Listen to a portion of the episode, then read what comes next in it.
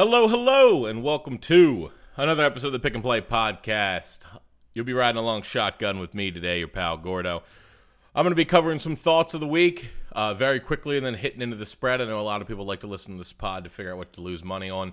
I mean, win money on. How could I ever say lose money except on my mine for Thanksgiving where I went 0-3, which was fantastic. But hit a big college parlay yesterday and jumped back up into the positive. But let's get started. So first I want to talk about the slappies of the week. And the biggest one, these are your clown shows. These are your clown shoes. These are your clowns. These are the teams or players that have showed a inability to hold a standard of decorum. Just making silly moves, not performing up to the talent, not looking ready to play, or doing things that overall just are out of the ordinary. Things we haven't seen before that we shouldn't see. Jason Garrett, we'll start there. I'm not sure, after looking at the entirety of the coaching list in the NFL, there's a worse coach that offers less. I challenge you to find someone who provides less value to a team.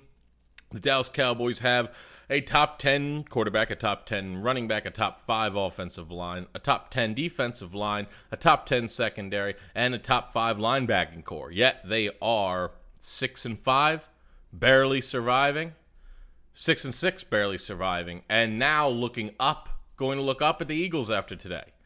I don't understand why Jerry Jones wants to wait the rest of this year. Honestly, any coaching change would probably propel this team into a ferocious playoff push. Jerry sticking with Jason Garrett's the NFC's chance of Dallas missing the playoffs entirely. They have way too much talent to miss playoffs. This will be the biggest disappointment of the season if they miss it. Next slappy is the Green Bay Packers. Off a bye, got absolutely handled by the 49ers.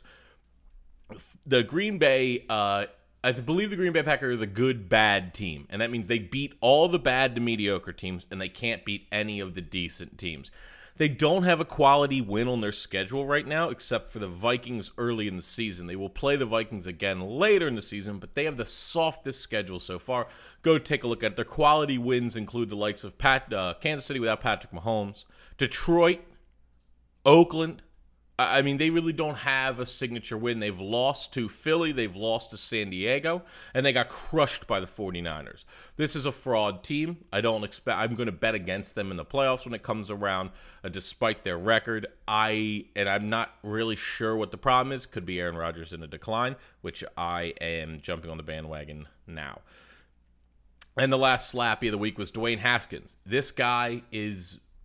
I don't know if I've ever seen a quarterback with more tendencies to be a failure. He showed up incredibly late to the game on Sunday. Then as they were beating and winning the game, when he needed to go out for victory formation, he was taking selfies with the fans. Now, living in D.C., a lot of people are defending it as he's excited. The only problem is I don't remember time of any quarterback ever doing this, right? You're playing the game to win it. You're paying attention to it.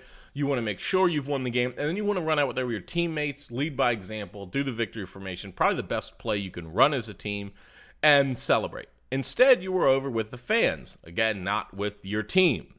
You were late to the game. You've been called unprepared. You are showing no signs of maturity, and you are not in an organization that's going to help you in any way. I will be betting against Dwayne Haskins' career because he has no support systems around him, and he doesn't look that good. I don't know if he can make a read. He blamed his wide receivers for some of his errant throws, and if you go back and look at the tape, they were all on Haskins. This is a person who... is used to athletic superiority winning games, intellect not so much, and I've seen zero signs of intelligence on planet Washington. So I am going to be fading him for the rest of his career, and it will be a short career. Some interesting facts of the week before we get to the spreads. Russell Wilson's the first quarterback ever to have 8 straight years of winning seasons. Atlanta, going into Thursday, had a 2-1 record in the division, which was weird. Now it's 2-2, and that'll probably end up at 2-4. But it's just weird to see a team so late in the season have a winning record in the division when they only had 3 wins total. couple perfect storms that are forming on the horizon. The Eagles, who at some points of the season have looked dead, are going to be rounding the corner here into a very, very soft schedule. And I believe they will go 4-1 down the stretch, losing only to the Dallas Cowboys. But the Dallas Cowboys will go 2-3 down the stretch and lose the division to the Eagles and not make the playoffs, but beating the Eagles twice. That is how I believe the NFC will go. The Dallas will play the Bears next. Then they're going to play the Rams. They basically had a schedule of Bills, Bears, Rams, then Eagles. Believe they lose 3 out of those 4 and knock themselves out of the race. I'm going to be keeping an eye on those games as they go. But unless a coaching change is made in Dallas, I would say fade them down the stretch. They don't have a galvanizing leader that can rally the troops, so dump them in a toilet. Okay, moving on to the Sunday bets that I like today. There are a couple that I'm in love with, which might be a good sign of me rounding the corner or not. So the first game up on the docket is Green Bay -6.5 at the New York Giants. This is one of those good. The Green Bay Packers beat bad teams. The Giants don't do anything well. Green Bay will go into New York and beat them by at least 7. That is one of my favorite plays of the week. Washington, next game up, Washington goes to Carolina. Carolina's -10. The over-under is 40 in that game. I'm going to take the over, but I'm not huge on this game. It looks like the weather will be fine, a little soggy perhaps, but overall fine. Carolina will want to run the ball. Washington looks lost. I think Dwayne Haskins, I think this is his first road start. It's just not going to go well. Carolina still plays tough even when they're out. They always have. Next game on the docket that I love, Philly's going to Miami. Weather's going to be fine. They're getting most of their weapons back on offense. Zach Ertz is a little banged up, but the real key here is Philly's defense is playing very, very well. And that's going to keep Miami down, going to force a couple turnovers, and going to give Philly more opportunities. This is a get-right game for Philly. It's against Miami. -10 doesn't feel like enough to me. I'm going to be taking Philly -10. I like a lot. Kansas City today, 4:25 game, -10 against Oakland. Look at the last couple games they've played against Oakland. They have whooped them. That's because Oakland needs to play with a lead. They're not built to play from behind. They're just not good enough to get ahead many games. And Kansas City, coming off a bye, is going to light them on fire. I believe Kansas City wins this game by 20+.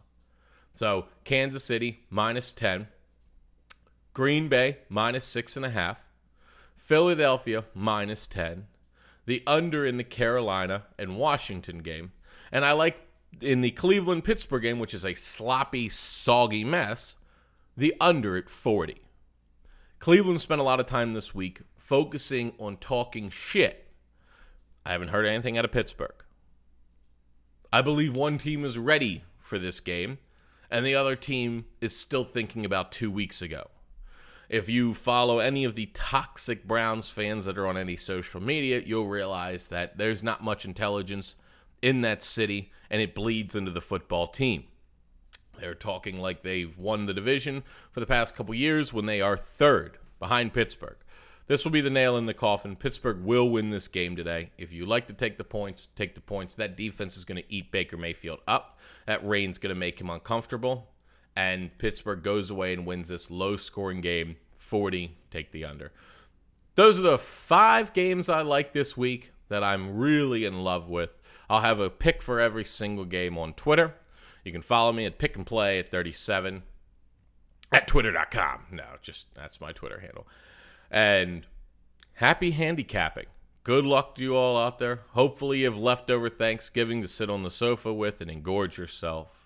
I will be sitting on the sofa watching a plethora of football games. I'll tweet out my 4 o'clock picks around 3:40 today. One more news and notes real quick. Couple things on FanDuel you could take a look at if you're interested. Andy Dalton is listed as the third-string quarterback for the Cincinnati Bengals, but he will play today. He is down there at the same price of people like Mason Rudolph.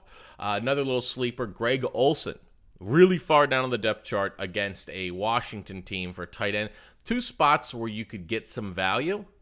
I would stay away from all of the foul weather games. I wouldn't put any type of player in of high value that's going to be dealing with these games. And a couple easy steals. A lot of the Eagles are coming back and healthy, and they play in Miami.